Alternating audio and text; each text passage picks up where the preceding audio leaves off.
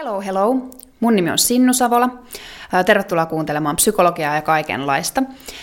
Tuottajana tässä podcastissa on Henrik Savola ja tänään mulla on vieraana Iikka Mutanen. Tervetuloa. Kiitos, mukava olla. Me puhutaan tänään nykynuorisosta, nuorison, nuoruudesta ja nuorison ehkä ajankohtaisista tämän nykynuorison haasteista tällä hetkellä. Mm, kyllä. Iikka, sä oot sosionomiopiskelija, suuntaudut mielenterveys- ja päihdetyöhön ja erityisesti nuoret on sun sydämellä. Ähm, haluatko kertoa vielä, sä oot myös aikamoinen monitoimi ihminen muutenkin, että teet monenlaista. Haluatko kertoa itsestäsi vielä jotain? No joo, siis moni sanoo, että opiskelijat tekee koko ajan kaikkea, ja kyllähän se niin on, että opiskelijat tekee koko ajan kaikkea. Ja mä veikkaan, että syy on siinä, että nuorena halutaan olla koko ajan kaikkea kaikessa kiinni. Mm. Ja minä olen yksi esimerkki niistä. Pyöritän tuota kahta yritystä, opiskelen, sitten mä oon palkkatöissä ja sitten mä teen vielä sijaisuuksia nuorisotalolle. Ja ennen nauhoituksia sanottiinkin just, että burnoutti on lähellä ja se oli vähän vitsiä, mutta tota, joo, opiskelijana ja nuorena pitää paljon keskittyä siihen, että minkä verran itse jaksaa tehdä. Mutta paljon tulee tehtyä. Toivottavasti ei liikaa. Niinpä. Tuo on tosi mielenkiintoinen pointti. Sä oot 21 vuotta. Joo. Ja mä oon äh, 30 vuotta täytin tämän vuoden alussa. Niin mä mietin sitä, että toi on tosi samaistuttava tunniste. Mua, mua rupesi heti kiinnostamaan, että mä koen, että mun ikäisillä nuorilla ihmisillä on myös paljon sellaista painetta, että pitää olla kaikkea ja tehdä kaikkea, mm. olla monipuolinen ja olla niin kuin, äh, yrityselämässä, somessa, taiteellisesti suuntautunut, äh, liikunnallinen. Niin kuin tulee niin kuin, ihan sit akateemisesti tai opiskelu mm. suuntautunut, että koet sä, mä, mulla heräsi niinku kysymys, onko, onko sun ikäisillä vielä enemmän? Ja mitä sen, siitä nuoremmilla?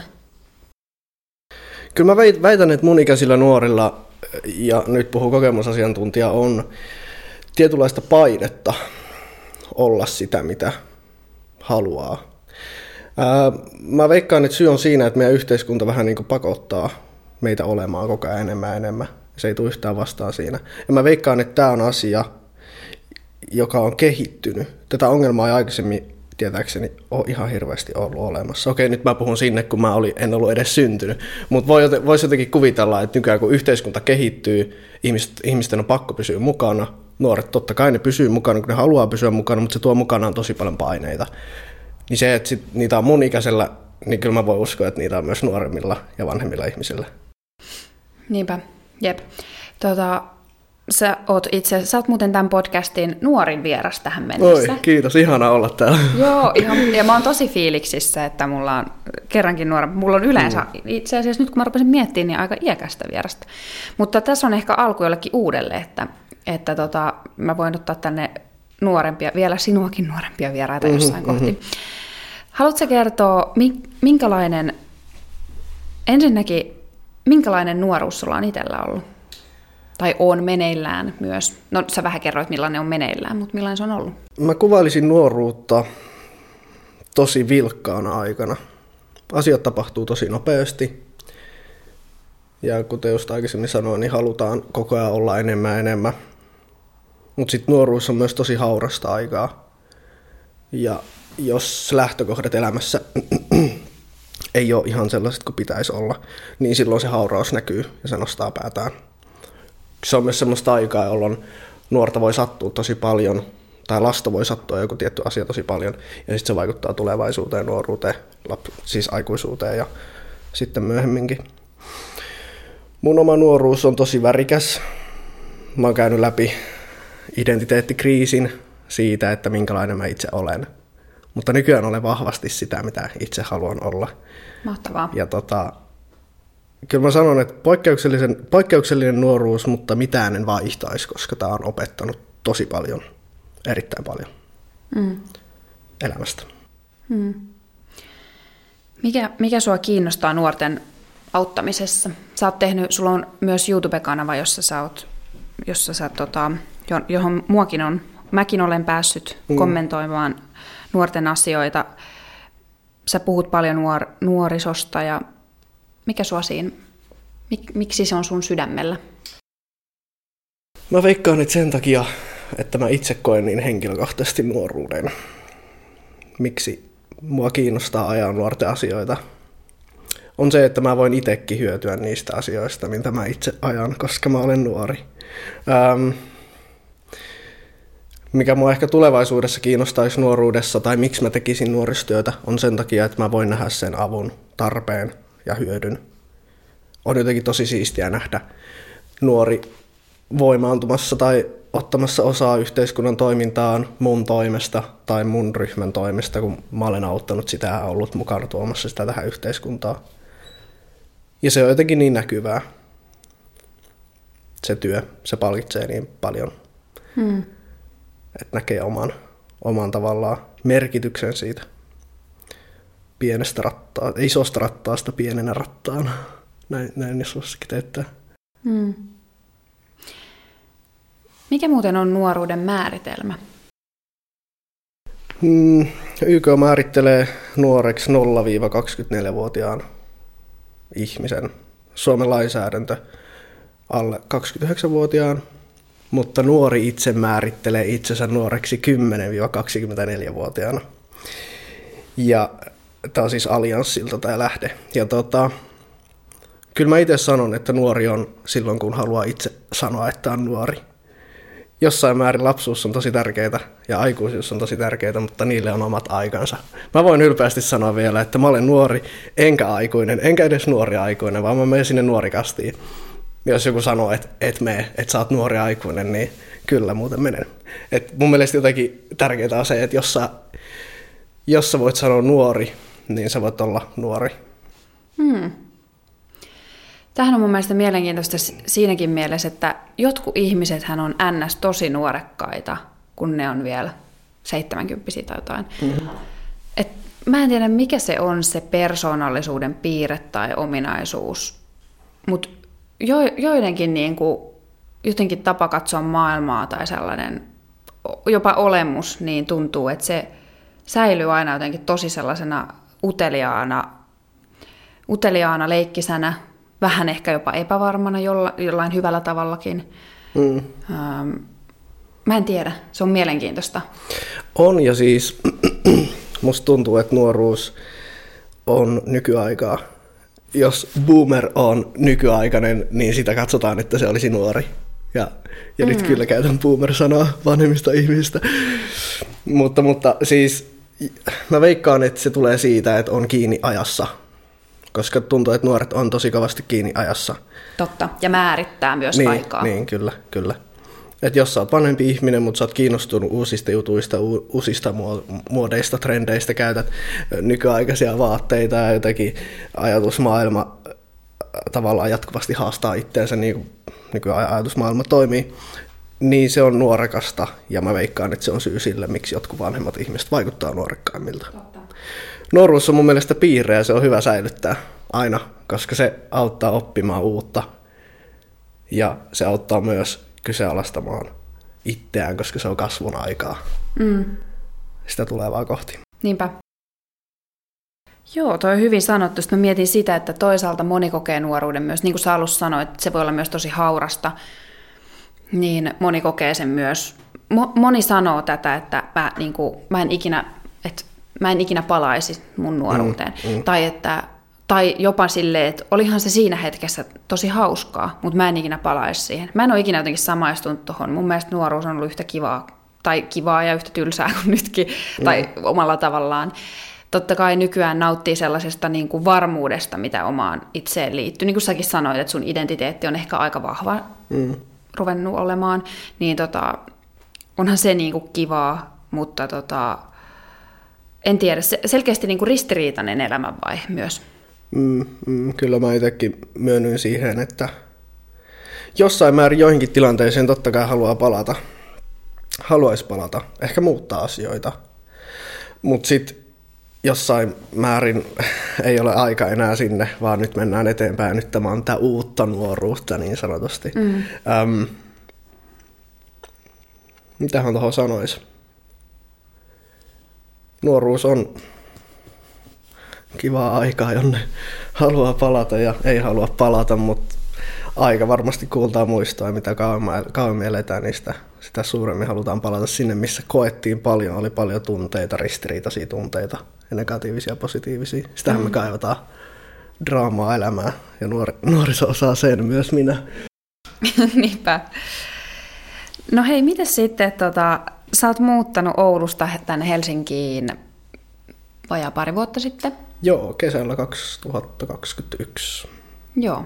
Eli puolitoista vuotta. Joo. Millaisia eroja sä havaitset? Sä oot täällä elänyt nuorena ja myös sitten nuorempien kanssa työskennellyt ja äm, Oulussa myös, niin millaisia eroja sä havaitset nuorisossa? Yksi iso ero, minkä mä havaitsen, on se, että täällä on erittäin vaarallisen tiiviit kaveriporukat, joihin ei välttämättä pääse mukaan, vaikka haluaisi. Vaarallisen tiiviit? Joo, sillä mä sanon, siis meinaan sitä, että, että mun mielestä jossain, jossain määrin niin kuin hyvä lähtökohta olisi se, että ne, tii, ne tavallaan ne kaveriporukat eläis niin, että sinne otetaan mukaan niitä ihmisiä ja sieltä lähtee niin kuin ihmisiä toivottavasti omasta tahdosta eikä ryhmän painostuksesta. Mutta jos vertaa vaikka Ouluun, miten nuoriso toimii, niin musta tuntuu, että Oulussa oli jotenkin enemmän avoimet piirit. Et saatettiin viettää isolla porukalla, sitten sinne tuli kavereiden kavereiden kavereita. Niin sitten kun mennään Helsinkiin, niin kavereiden kavereiden kaverit ei olekaan tervetulleita, mm. koska se on niin, kuin, niin jotenkin kiteytetty semmoiseksi pieneksi palloksi. Ja se on maaseudun ja kaupungin ero nuorisoporukoissa. Mä tunnistan tuon muuten, mutta, mutta mietin, että onko Oulu myös poikkeuksellinen tässä. Ehkä pohjoisempi ja itäisempi Suomi. Sitten mä taas olen Etelä-Pohjanmaalta itse kotosi ja koen, että siellä on aika tiiviit yhteisöt mm, myös mm. sille, että et, et, et, sisäänpäin kääntyneet. Versus sitten mä oon asunut 23-vuotiaana about kesän Oulussa ja silloin musta tuntui, että mä olin tervetullut joka paikkaan ja mä opiskelin Itä-Suomessa ja mä olin tervetullut joka paikkaan. Mm. Mulla oli sellainen fiilis, että toi on tosi mielenkiintoinen havainto. Joo, ja yksi asia, minkä mä oon myös havainnut, se siis, nyt mennään siis vähän kaveriporukoiden ulkopuolelle, mutta kun Oulussa kun menee jonnekin, niin tuntuu, että ihmiset osaa olla läsnä. Ne osaa olla siinä hetkessä. Hmm. Ja sitten kun tullaan tänne, niin tuntuu, että täällä on enemmän semmoista, mä käytän tosi paljon sanaa kertakäyttökulttuuri, jossa keskustellaan ihmisen kanssa näin, päätetään perustaa bändi, seuraavana päivänä se unohdetaan. Mm. Ja sitten tuntuu, että Oulussa se on enemmän sellaista, että päätetään perustaa bändiä ja seuraavana päivänä mennään kahville ja suunnitellaan niitä asioita ja tehdään, tehdään yhdessä niitä juttuja. Ää, sellaista mä oon huomannut tosi paljon. Joo, niinpä. Ja oliko vielä jotain muuta eroa? No. Niin, no, mä haluaisin mainita vielä siitä, että kun mä muutin Helsinkiin Oulusta, mulla oli semmoiset kuvitelmat, että ehkä mä löydän kaveriporukan, mutta tällä hetkellä tammikuussa 2023 mulla ei ole kaveriporukkaa. Mulla on yksittäisiä kavereita, joiden kanssa mä koen olevani onnellinen ja tyytyväinen, mutta sen mä oon huomannut, että täällä ei, täällä ei ole syntynyt vieläkään puolentoista vuoden jälkeen tiivistä kaveriporukkaa, joka itsessään varmasti kertoo siitä, että siitä mitä mä aikaisemmin sanoin, että ne kaveriporukat on niin tiiviitä, että sinne on vaikea päästä. Ja mä uskon, että tämä ei ole ongelma mun kohdalla, koska mä osaan tarvittaessa hakea ympärilleni ihmisiä hyvän tai huono hetken tulle, mutta sitten henkilöt, jotka ei kykene sellaiseen, niin mitä se niiden kohdalla tarkoittaa. Yksi tärkeä asia, mikä olisi tosi hyvä ottaa aina huomioon muuttaessa. Muuttaminen on tosi tärkeä ja hyväkin juttu elämässä, mutta tärkein pointti on ehkä se, että muuttaa just ennen kuin koulu alkaa, ettei tapahtuisi sellaista, että, että jää tavallaan yksin. Miksi just sen takia niin koulu on nuorille se paikka, missä ne tutustuu toisiin. Toinen on sitten harrastukset, mutta se on hyvin vaikea. Koska siellä taas sitten huomataan sitä, että Aa, täällä on jo nämä tiiviit kaveriporukat, mm. että ei tännekään oikein pääse. Mm. Koulu, musta tuntuu, että koulu on se paikka, jossa nuoret tutustuu toisiinsa ja luo niitä kaveriporukoita. Niinpä, ihan varmasti. Ja toi on silleenkin hyvä havainto, että voi olla, että sitten, tai mä en tiedä, mutta, mutta mä voisin kuvitella, että sit jos ihmiset lähtee opiskelemaan johonkin muihin kaupunkeihin, niin en mä tiedä, ei, ei tämä pädekään tämä mun teoria. Mä rupesin niin miettimään sitä, että, sit, että varmaan niin pääkaupunkissa on myös ihmiset paljon niin kuin jää tänne, ketkä on jo täällä, ja sitten opiskelee täällä, versus muissa kaupungeissa se opiskelijakunta voi olla vähän niin kuin tullut muualta vielä enempi, mutta en mä tiedä pitääkö toi paikkaansa. Että sitten kaikki etsisi vähän niin kuin uusia ihmisiä elämäänsä ja näin poispäin. Mm, voi tossa olla jotain perää. Mm. Itse asiassa mä itse asiassa luin tota, yhden artikkelin, itse mä en muista sen nimeä. Mä yleensä muistan kaikki prosentit ja kaikki ihan tosi hyvin ulkoiltakin. Mutta tämän nimeä en muista. Siinä just puhuttiin siitä, että, että viime aikoina Helsingistä ja Uudenmaan alueelta nuoret opiskelemaan on muuttanut nimenomaan pois.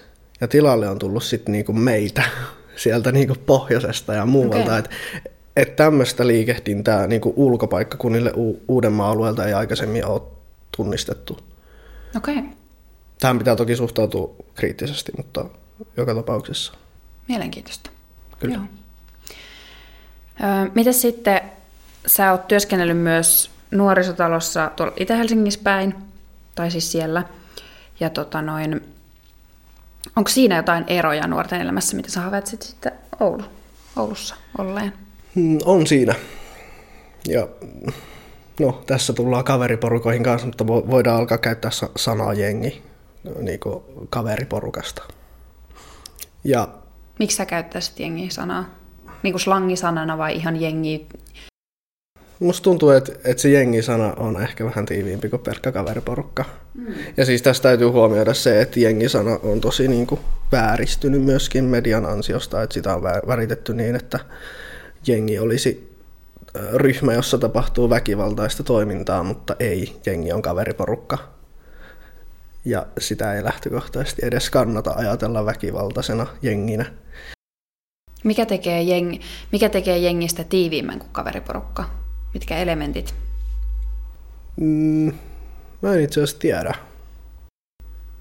Onko se joku sellainen, sellainen, että miten ilmaistaan sitä, että miten me ollaan jotain puolta? Että ilmaistaan mm, sitä mm. eroa, mulla tulee mieleen, että on te ja sitten on me. Mm. Niin ja monesti äh, jengillä saattaa olla nimi. Mm. Et, Aivan. Ja sitten puhutaan silleen, että meidän jengiläinen eikä että mun kaveri. Joo. Että sanotaan, että näytetään puhelimesta jotain, metrossa oli yksi nuori. Kato, meidän yksi jengiläinen teki tälleen. Mm. Ja se näytti jotain, mä en tiedä mitä se tekisi. Mutta joka tapauksessa, että käytetään tuollaista me asettelua. Mä veikkaan, että se on se, joka tekee jengistä hyvin paljon tiiviimmän kuin kaveriporukka. Ehkä kaveriporukka antaa myös paljon enemmän anteeksi siitä, että ketä siellä on. Mutta jengissä taas ne valitaan tietyllä prioriteetilla. Mm ja se voi olla sitten huono juttu. Aivan. Sä sanoit, että jengiä ei kannata ajatella väkivaltaisena tai, tai minä niin kuin pahaa tekevänä.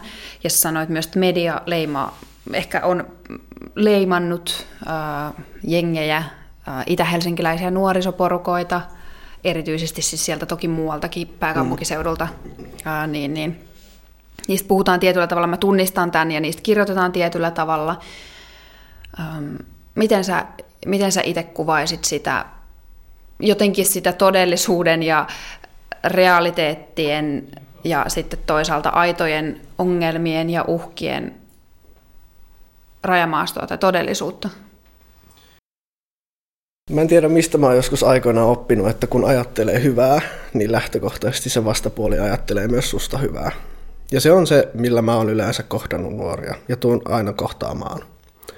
Et, et mä jotenkin haluaisin, että kun tulee porukka niin vastaan jossain julkisilla kauppakeskuksessa, niin jokainen ihminen osaisi nähdä sen ensin niin kuin porukkana, eikä sanana, että nuoret tulevat tänne ja tekevät pahaa.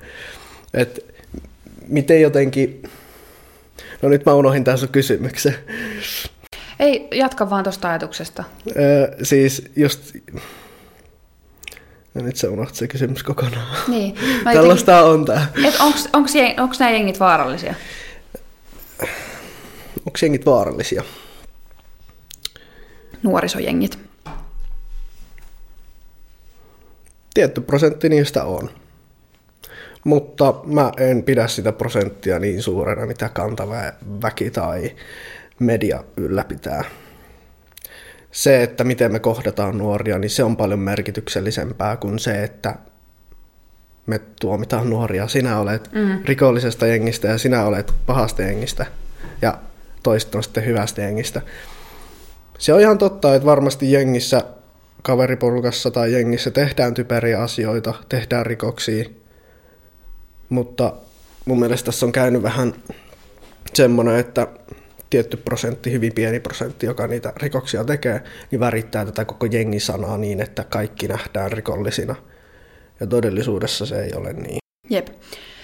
Toi on muuten tosi tärkeä nosto ja on niin kuin, mm, tästä on jotain, mun mielestä on hyvä, kun sä puhut tuosta jengisanasta niin kuin normalisoiden sitä, mm. koska just se, että kun sitä käytetään laajasti nuorisojengeissä, että siitä ko- poistuisi se kaiku, että se tarkoittaa jotain väkivaltaista ja pahaa, koska t- m- mulla on sellainen käsitys, että on paljon muitakin sanoja, mitä ää, nuoret käyttää, ja sitten niitä, niinku, niitä tulkitaan tosi niinku negatiivisesti ja tosi mm. pahan kautta. Ja suurin osa näistä vielä saattaa olla sellaisia jotain hokemia, mitä he on joskus kuullut, tai kuuntelee musiikista, mitä kuuntelee, niin tota, kuulee jotain.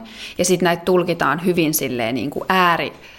Ähm, tiedätkö, että jos, jos puhutaan jostain rahasta tai ähm, ryöstöstä tai aseista tai jotain vastaavaa, että näitä mm. myös niin kuin katastrofi tulki, äh, tulkitaan näitä, tätä nuorten, mm. vaikka se on ikään kuin sellaista kulttuuria, jota ei oikeasti niin kuin omaksuta, vaan se on se puhetyyli ja se musiikillinen viitekehys, mihin mm. referoidaan itseään. Mm. Ja mun mielestä tästä on jotain, jotain tutkimustakin siihen, että mikä on oikeasti sit median ja, ja myös poliisilaitoksen niin kuin rooli siinä, että kuinka näitä katastrofoidaan näitä tilanteita.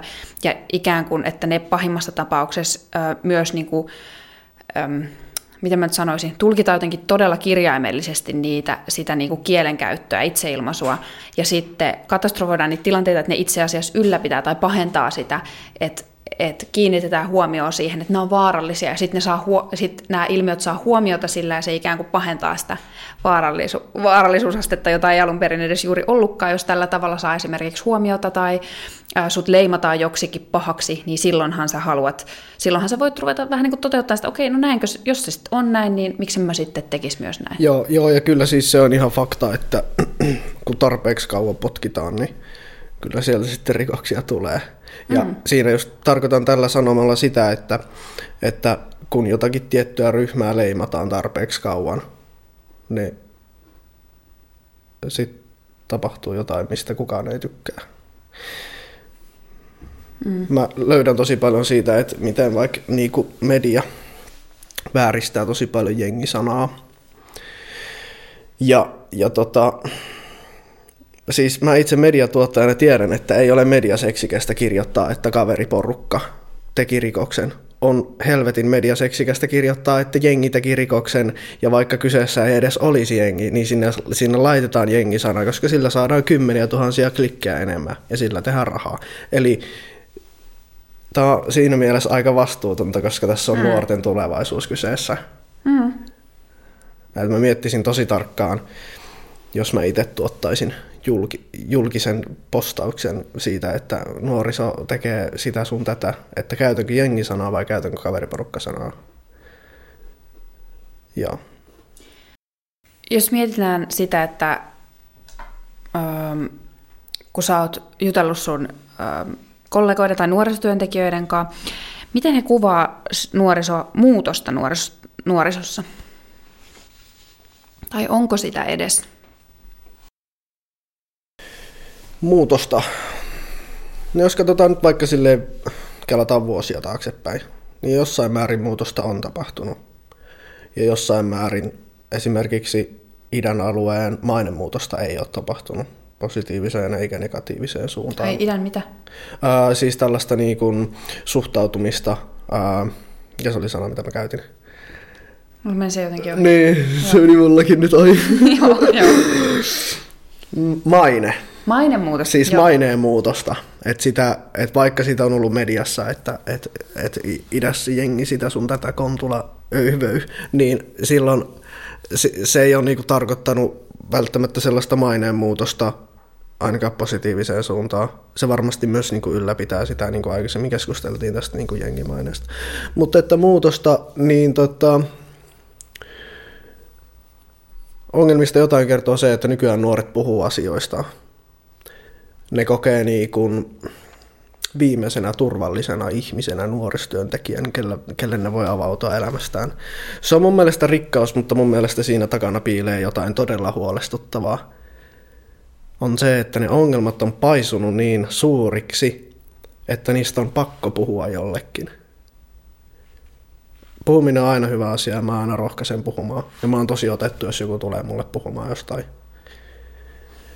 Mm, Mutta pelottavaa on huomata se, että siellä taustalla on entistä isompia ongelmia kuin aikaisemmin.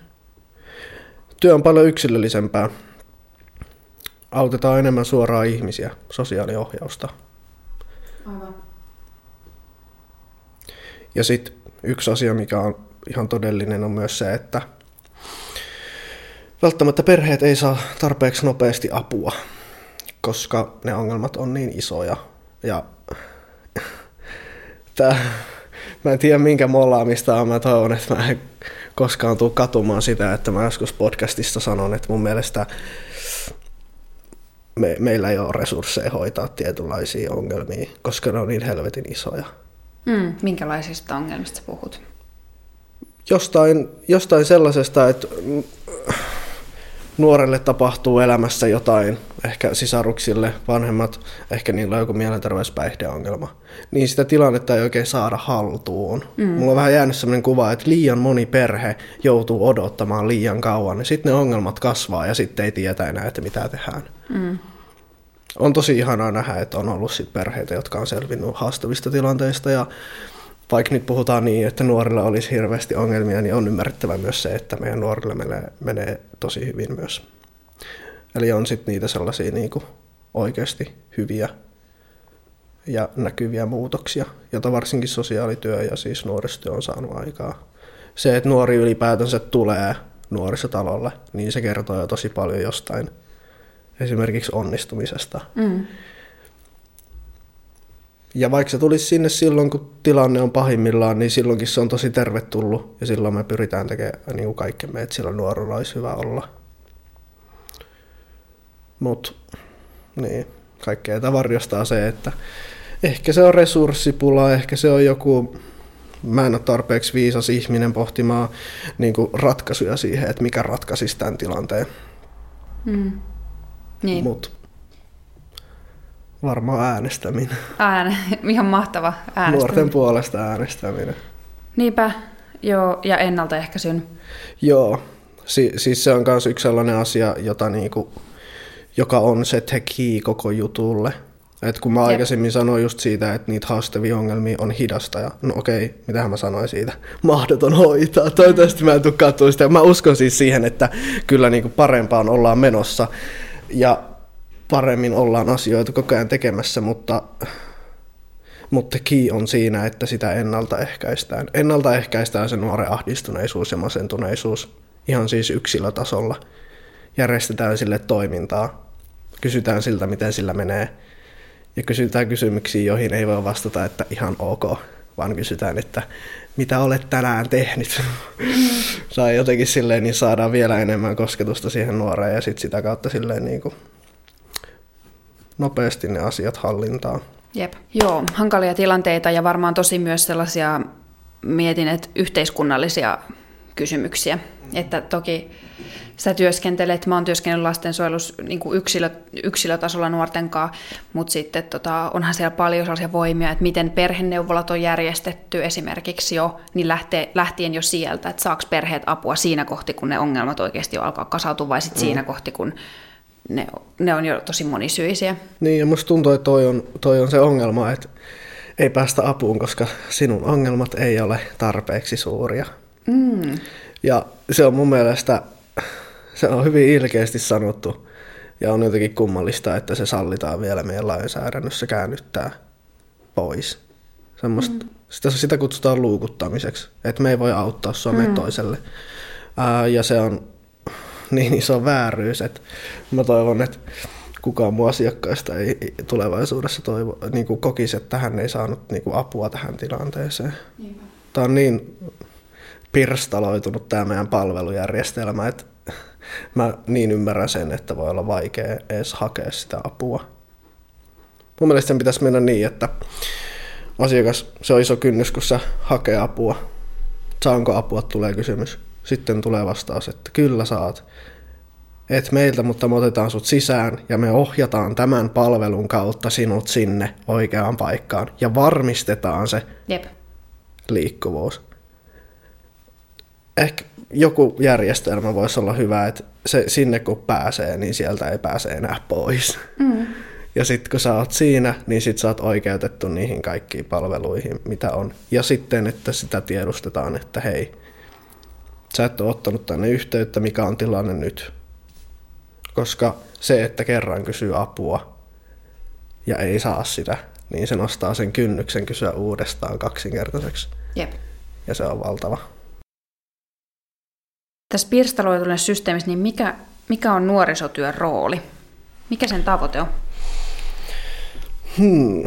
Mä sanoisin, että nuorisotyön tavoite on ensinnäkin sitouttaa nuorta yhteiskuntaan ja sen jälkeen ylläpitää sitä. Mm. Tarjota nuorille paikka, jossa ne voi olla isompi asia. Ja jotenkin kokee, että minä tässä, minulla on merkitys tässä järjestelmässä. Jos minua ei olisi, ei olisi tätä järjestelmää, eli yhteiskuntaa. Se, että me onnistutaan tarjota sillä joku paikka on mun mielestä se tavoite. Ja siinä paikassa sillä nuorella on sitten niinku, se saa siinä tarvittaessa apua, ystäviä, tukea, mitä me kaikki ihmiset tarvitaan. Onnistutaanko tässä? Mulla on kova luotto. Mulla on kova luotto varsinkin tulevaisuuteen. Se, että miten tulevaisuudessa asiat tullaan hoitamaan. Nyt kasvaa niitä nuoria, jotka, jotka puhuu asioista. Ja tulevaisuudessa se tulee näkymään, että tämä sukupolvi puhui asioista. Ja se on positiivista.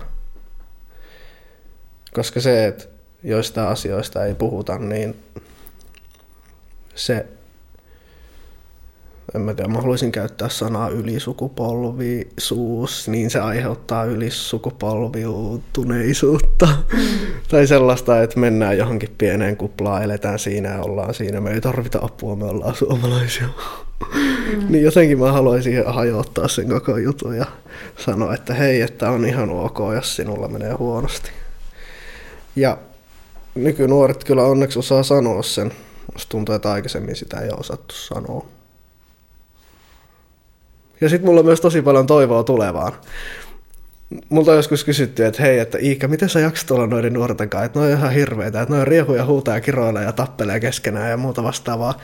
Sitten mä oon silleen, sanon siihen, että no mut, mulla on ihan turvallinen fiilis jättää meidän ää, niinku, tu, niinku, maa ja yhteiskunta nuorten tavallaan niinku vastuulle tulevaisuudessa sitten, kun ne ovat meidän ikäisiä ja vastaa tietyistä asioista. Ei mä yhtään se pelota ainakaan. Mun mielestä ne on tosi viisaita ihmisiä. Mm. Monesti viisaampia kuin mekin. Mm. Mä oon samaa mieltä. Ja sitten mun mielestä ää, nuoriin liittyy ehkä sellaista, mä oon jotenkin tosi iloinen, kun mun, mä koen, että mun elämässä on tällä hetkellä tosi vähän niin kuin nuoria, sillai, mm. sanotaanko 15-vuotiaita vaikka, niin ei niin kuin juuri ollenkaan. Niin sit mä oon tosi iloinen, että mä pääsin, sain muutaman vuoden olla siellä lastensuojelussa nuorten kanssa, koska ne on vähän, ne voi olla vähän pelottava porukka, koska ähm, ne on myös niin kuin sillai, isolta osin kyseenalaista asioita ja ähm, suoria, miten se sanotaan, välittömiä, siis sillä mm-hmm, tavalla niin kuin mm-hmm. reaktiivisia, välittömiä ja vähän niin kuin hakee niitä omia rajoja, mikä on ihan normaalia, niin sieltä saattaa tulla vähän niin kuin mitä vaan, ja sitten osittain myös tosi itsekkäitä ja sellaisia, niin kuin, mikä on ihan normaalia kans, ja sitten sit jotenkin sellainen niin kuin hankala hallita. Sitten mm. jos, on, jos, on, jos tykkää kontrollista, se voi olla tosi vaikea, mm. vaikeaa hallita. Ja sitten, niin sit mä oon tosi iloinen, että mä sain kohdata näitä, koska musta tuntuu, että, että se oli niin kuin loputtoman jotenkin mielenkiintoista, koska niillä on niin kuin, nuorilla on niin paljon ajatuksia ja jokainen persoona, että musta tuntuu, että ne persoonallisuudetkin jotenkin lähtee sitten jossain vaiheessa, kun se sosiaalinen kohesio ei tarvitse olla enää niin iso, niin jotenkin silleen räiskymään ja sitten sitten ne jotenkin, nuoret on kohtaavia myös. Nuorelta voi esimerkiksi psykologin vastaanotolla, niin mä itse koen, että voin vähän niin kuin kysyä mitä vaan, ja sitten ne aidosti niin kuin reagoi sillä mm. että et sä voi kysyä noin.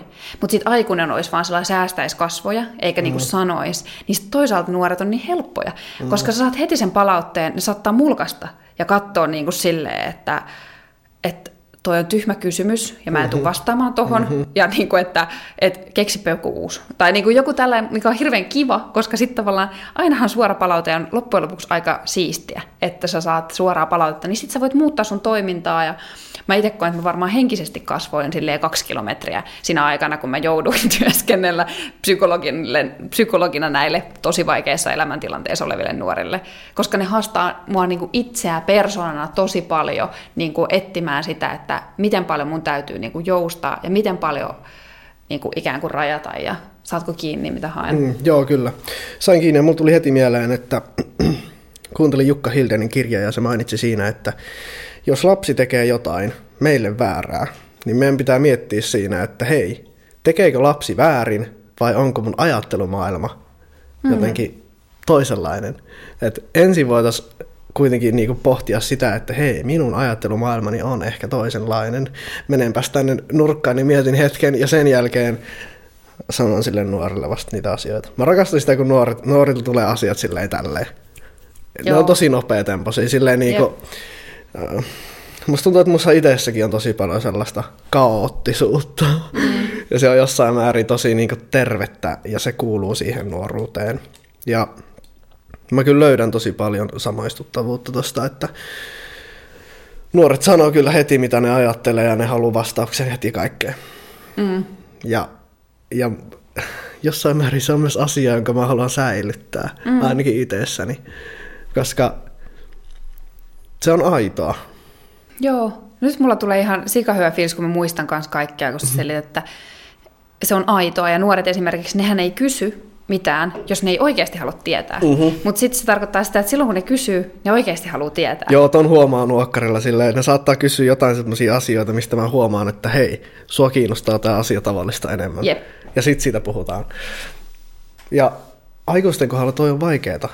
Mm. On vaikeaa tunnistaa sellaisia piirteitä, koska niillä on jotenkin semmoinen just sellainen, että peitetään omat kasvot ja puhutaan niin kuin, että tässä olen minä, mutta asiat on täällä niin nuorena asiat on täällä ja tässä olen minä, niin jossain määrin se on niin kuin hyvä juttu, koska sinne kuoren taakse niin kuin pitää kurkistaa, että sinne pääsee ja nuoret päästää sinne myös tosi helposti. Sepä.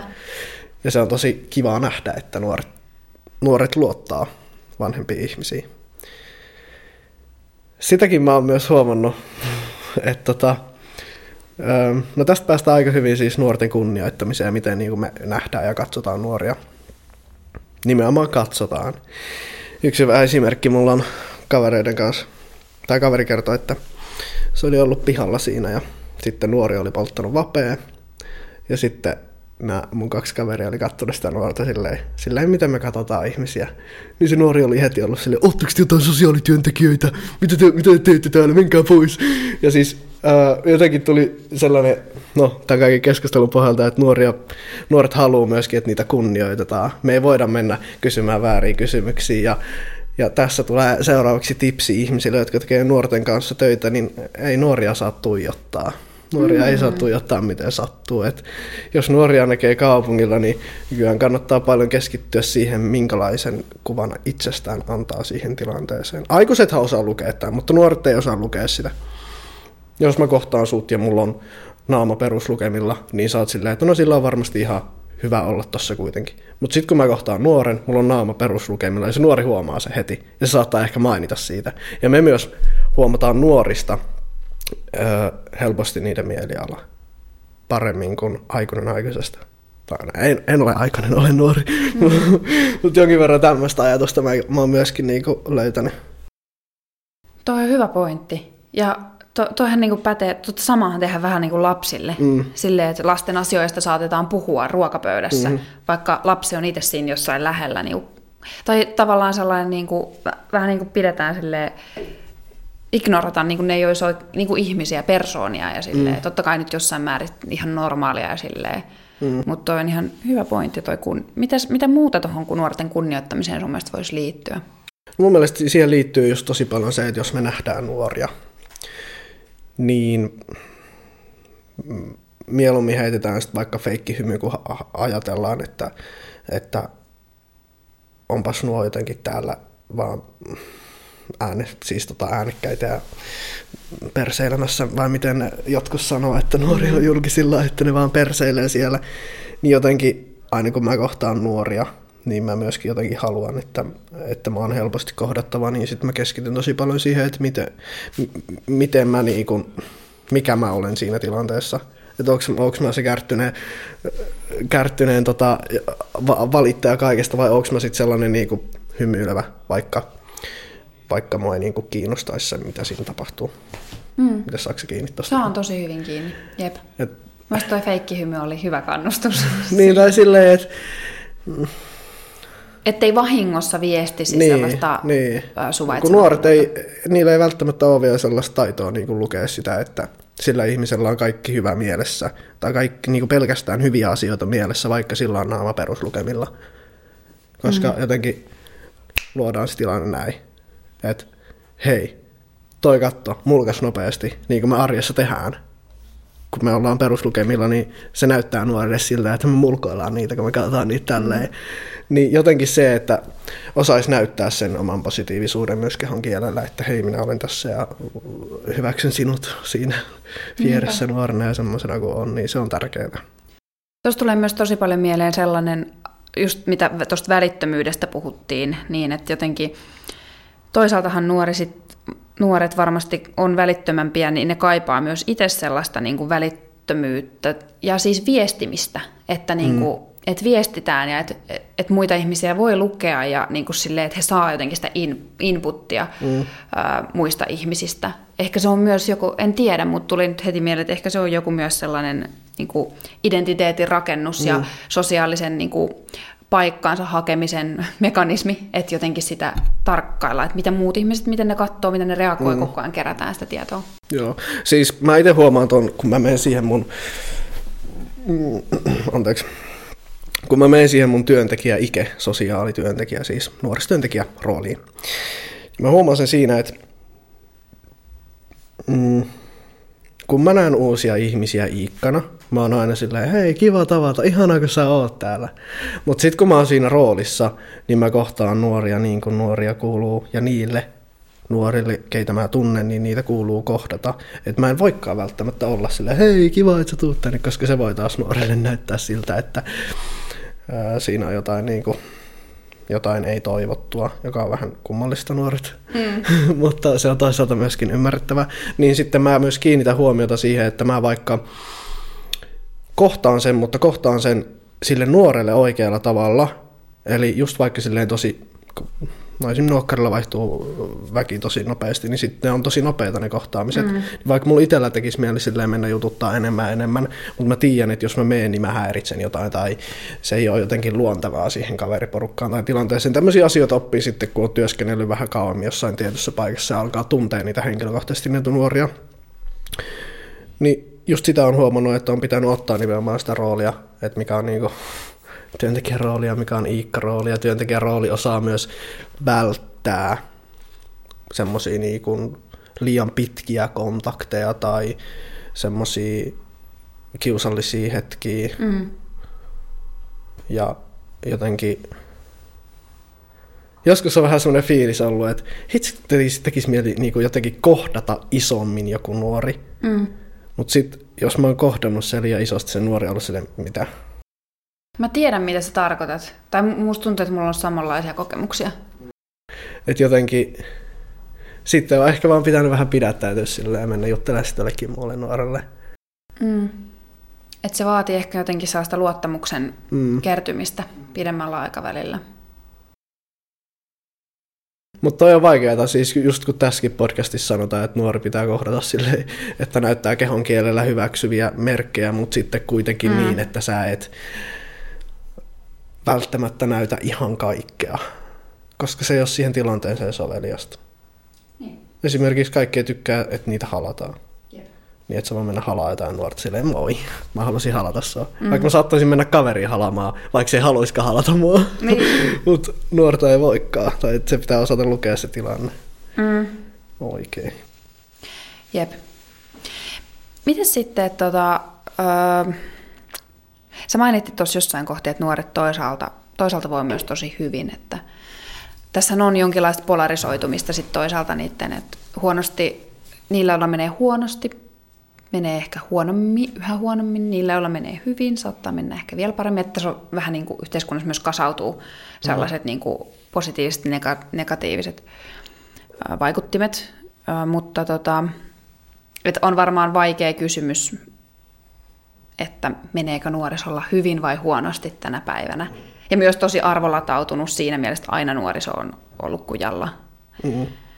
Mutta mitä sanoisit jollain mittareilla, meneekö nuorisolla hyvin vai huonosti? No toi kysymys on sinänsä aika monipiippunen, että siihen ei voi vastata kyllä tai ei. Et siihen täytyy vastata perustelut mm. sanomatta kyllä tai eitä. Mun mielestä nuorisolla menee suhteellisen, hy- suhteellisen hyvin. Mun näkökulma tästä on niin kuin idän Helsingin alueen nuoriso. Täytyy sanoa se, että mulla ei voi olla kokemusta vielä tässä vaiheessa joka ikisestä Suomen kolkasta, että miten nuorilla menee. Mutta kyllä mulla on ainakin tosi paljon toivetta siitä, että nuorisolla menee hyvin. Mutta, tää on tää mutta, mm. joka pitää lisätä tähän, että tähän kysymykseen voidaan edes vastata. Mutta on helvetin tärkeää käyttää resursseja niihin nuoriin, jolla ei mene hyvin. Koska niitäkin löytyy. Mm. Liian moni nuori kärsii siitä, että ne ei saa apua. Ne ei osaa pyytää apua. Mm. Sitten puhutaan paljon nuorten mielenterveysongelmista, päihteiden käytöstä. Tästä on ainakin ollut paljon puhetta ainakin Jenkeissä ja olisiko Suom- on, onko Suomessakin niin, että esimerkiksi alkoholin käyttö on vähentynyt, mutta sitten taas vaikkapa kannabiksen käyttö on lisääntynyt. Mm.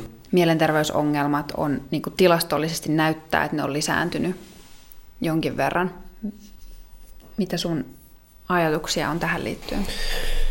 Se, että tilastot näyttää, että mielenterveysongelmat on lisääntynyt, kertoo siitä, että asioista puhutaan. Mä en tiedä, missä kohtaa me tullaan saavuttaa se katto, että nyt on niin kaikki mielenterveysongelmat diagnosoitu. Ja ne diagnosoidaan jatkossa aina nopeammin. Mm. Mutta nuorten keskuudessa on tosi paljon mielenterveydellisiä häiriöitä, lyhyitä ahdistusjaksoja ja sitten totta kai niin masentuneisuutta ja vakavampia mielenterveysongelmia ja persoonallisuusjuttuja. Näihin vaikuttaa sitten moni erilainen asia. Idässä näihin vaikuttaa vähemmistöstressi maahanmuuttajataustaisilla. Ja mä veikkaan, että ylipäätänsä niin kuin voin sanoa, että hyvin isossa osassa Suomea myös niin kuin suomalaisilla ihmisillä, jotka kuuluu vähemmistöön, niin niillä on sit sitä vähemmistöstressiä, joka aiheuttaa tätä Mutta se on jännä pointti, että maahanmuuttajataustaiset nuoret kärsii enemmän ahdistuneisuus- ja masentuneisuusoireista kuin Suomessa kasvaneet nuoret. Ja se taas puhuu sen vähemmistöstressin puolesta, että kun sä olet vähemmistö Suomessa, niin sulla on riski sairastua, ahdistua, masentua mm. niin korkeampi. Ja tässä oli just niin, että Duodekin mukaan masennus- ja traumaperäisiä niin kuin, oireita on 30 prosentilla ja ahdistuneisuutta on sitten 10 prosentilla väestöstä. Ja ää, nyt puhutaan niin kuin maahanmuuttajataustaisista ihmisistä.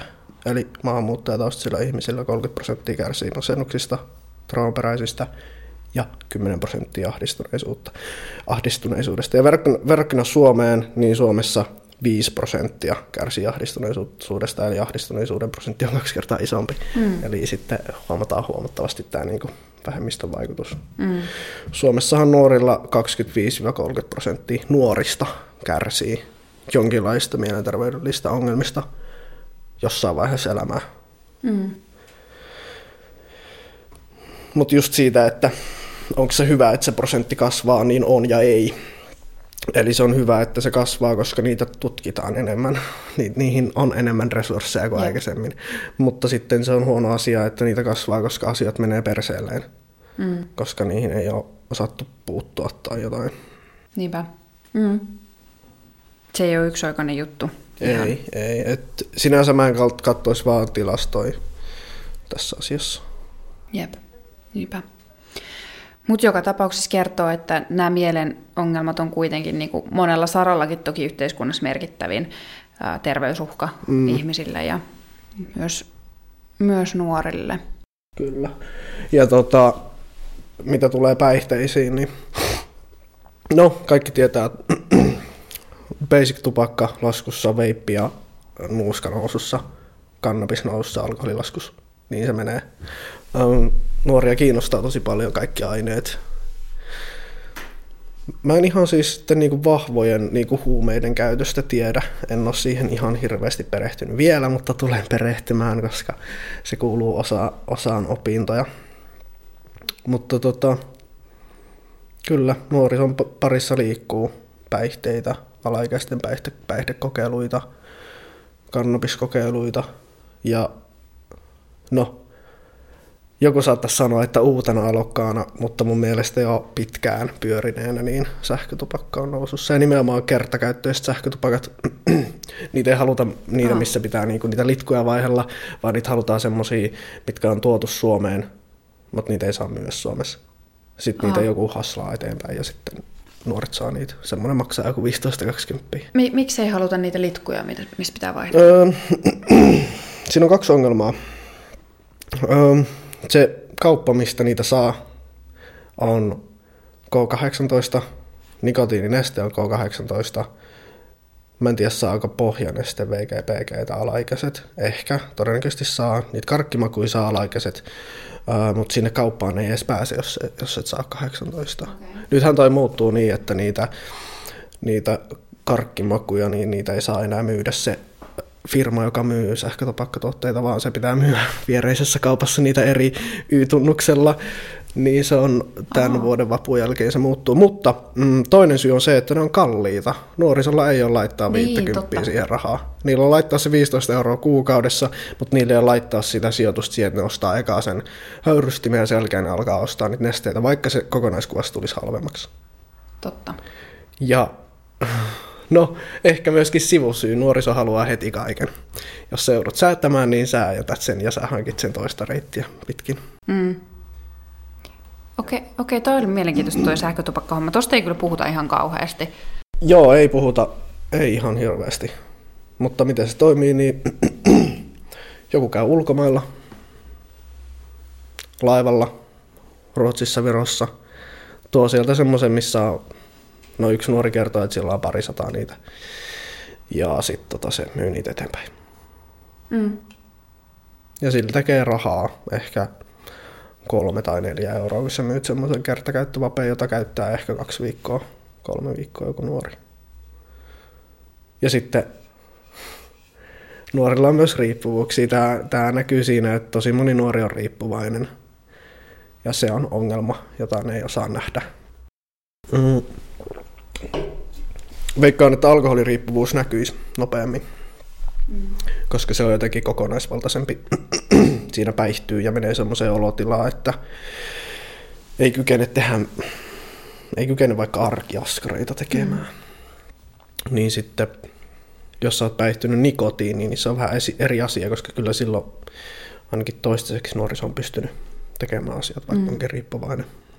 Hyvä kannabisriippuvuudesta en sitten ihan niin paljon tiedä, mutta sitäkin liikkuu enemmän kuin ihmiset yleensä tietää. Mm.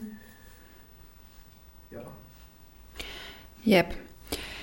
Tota, mun, mun mielestä on mahtavaa, mahtavaa tämä sun tota, realistisuus ja toiveikkuus nykynuorison suhteen ja, ja se, että sä näet niin kuin paljon mahdollisuuksia hyvää, mutta et kiellä, kiellä myöskään realiteetteja. Mm, mm. Joo, mä oon koittanut aina olla nuorille jotenkin tosi aito itsekin. Että jos ne kysyy multa jotain, niin mä vastaan siihen, kun se asia on. Ehkä tähän liittyy myös se, että mä oon itsekin nuori ja mä haluan vastata niihin kysymyksiin niin kuin ne asiat on. Mm. Se ja. herättää luottamusta myös pitkällä tähtäimellä niin, varsinkin. Niin, kyllä. Ja sitä mä oon just huomannut, että, että kun sä vastaat rehellisesti nuorelle johonkin kysymykseen, niin se on luottamuksen merkki. Eli se nuori voi luottaa suhun. Mm. Vaikka se sanoma ei olisi mieluisa aina. Niin, niin, niin, niin kyllä. Että eihän, eihän nuoretkaan ole niin samaa mieltä aina kaikkea. Mm. Nuorisotyöntekijöiden kanssakään. Mm. Mm. Ei tietenkään, eikä kuulukaan olla. Tai eikä tarvikkaan olla. Mm. Mm. Et just esimerkiksi, jos puhutaan vaikka niinku, no, aikaisemmista niistä riippuvuuksista, niin ei niistä välttämättä, varsinkaan riippuvuudesta itsessään, niin ei siitä kelle tahansa kuitenkaan puhuta. Mm. Niin se tarvii tietynlaisen luottamuksen. Ja se nimenomaan ansaitaan, eikä sitä saada opiskelemalla tutkintoa, vaan mm. sinne pitää mennä ja niitä pitää kohdata, niitä nuoria. Niinpä. Mitä sanoisit, että mikä, niin kuin, mikä, ö, millainen on hyvä nuorisote- nuorisotyöntekijä? Mitä sä oot havainnut? Hyvä nuorisotyöntekijä tiedostaa sen, että sä et voi pelastaa kaikkia. Mm. Ei ole sun tehtäväkään pelastaa kaikkia. Se on aika raadollista, mutta niin se on. Mä oon jossain määrin myöskin käynyt kriisiä siitä, että minkä verran mä voin kertoa itsestäni. Ja mua kutsutaan töissä ikeksi syystä, koska se on mun työrooli. Se en ole minä, se on minun ammatti tulevaisuudessa ammatti, joka sitten työskentelee. Ja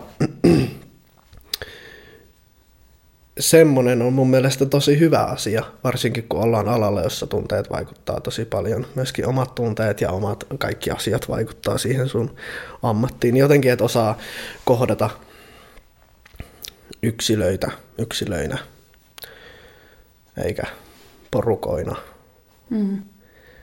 Ja se tapahtuu sillä, että että, että osaa kunnioittaa nuoria. Mm. Jep. Tosi hyviä pointteja. Me ollaan tässä jo varmaan tunnin verran juteltu suunnilleen ja on ollut mielenki- Tämä on ollut hauska keskustelu ja mielenkiintoinen ja vienyt mutkin jotenkin takaisin niihin nuorten kohtaamisiin, mitä on, mitä on saanut kokea ja mitä, mitä mahtavuutta ja piinallisuutta niihin kaikkiin liittyy. Mm. Onko jotain, mitä sä haluaisit vielä loppuun sanoa tai korostaa? Mm.